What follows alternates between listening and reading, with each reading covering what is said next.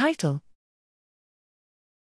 Genotypic Characterization of Urinary Tract Infections Causing Bacteria Isolates Among Adults at Kiambu Level 5 Hospital, Kenya, Selected Extended Spectrum Beta-Lactamase Genes and Biofilm Formation. Abstract: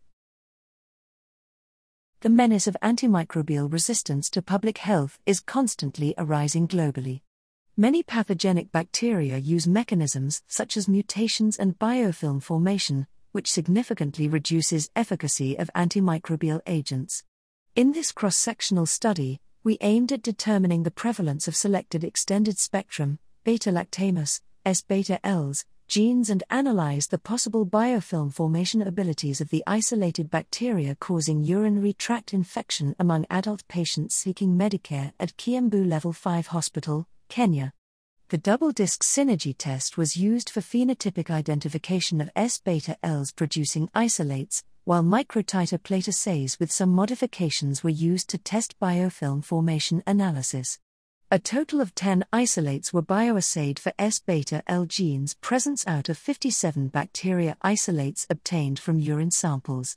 From this study, the blaTEM genes were found to be the most prevalent S-beta-Ls genes, 100%, followed by blaOXA and blaSHV genes at 40% and 30% respectively. In addition, the co-carriage of blaTEM and blaSHV was revealed at 50% lower than that of blaTEM plus blaOXA genes at 66.7% among the study E. coli isolates.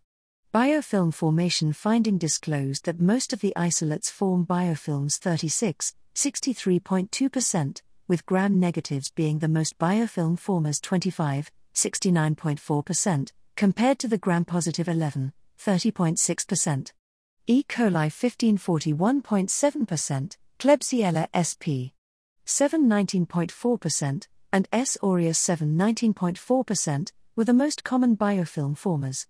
Further analysis showed no significant difference in biofilm formation among all tested isolates with a p-value of more than 0.05. However, overall gram-positive isolates had a significant p-value of 0.056. Although biofilm formation's impact on urinary tract infections is not fully recognized, the carriage of S-beta-L's resistance genes and the biofilm formation ability negatively impact effectiveness of UTI treatment. Therefore, we advocate for surveillance studies to map S-beta-L's distribution and biofilm formation genes among UTI etiological agents to halt UTI treatment failure.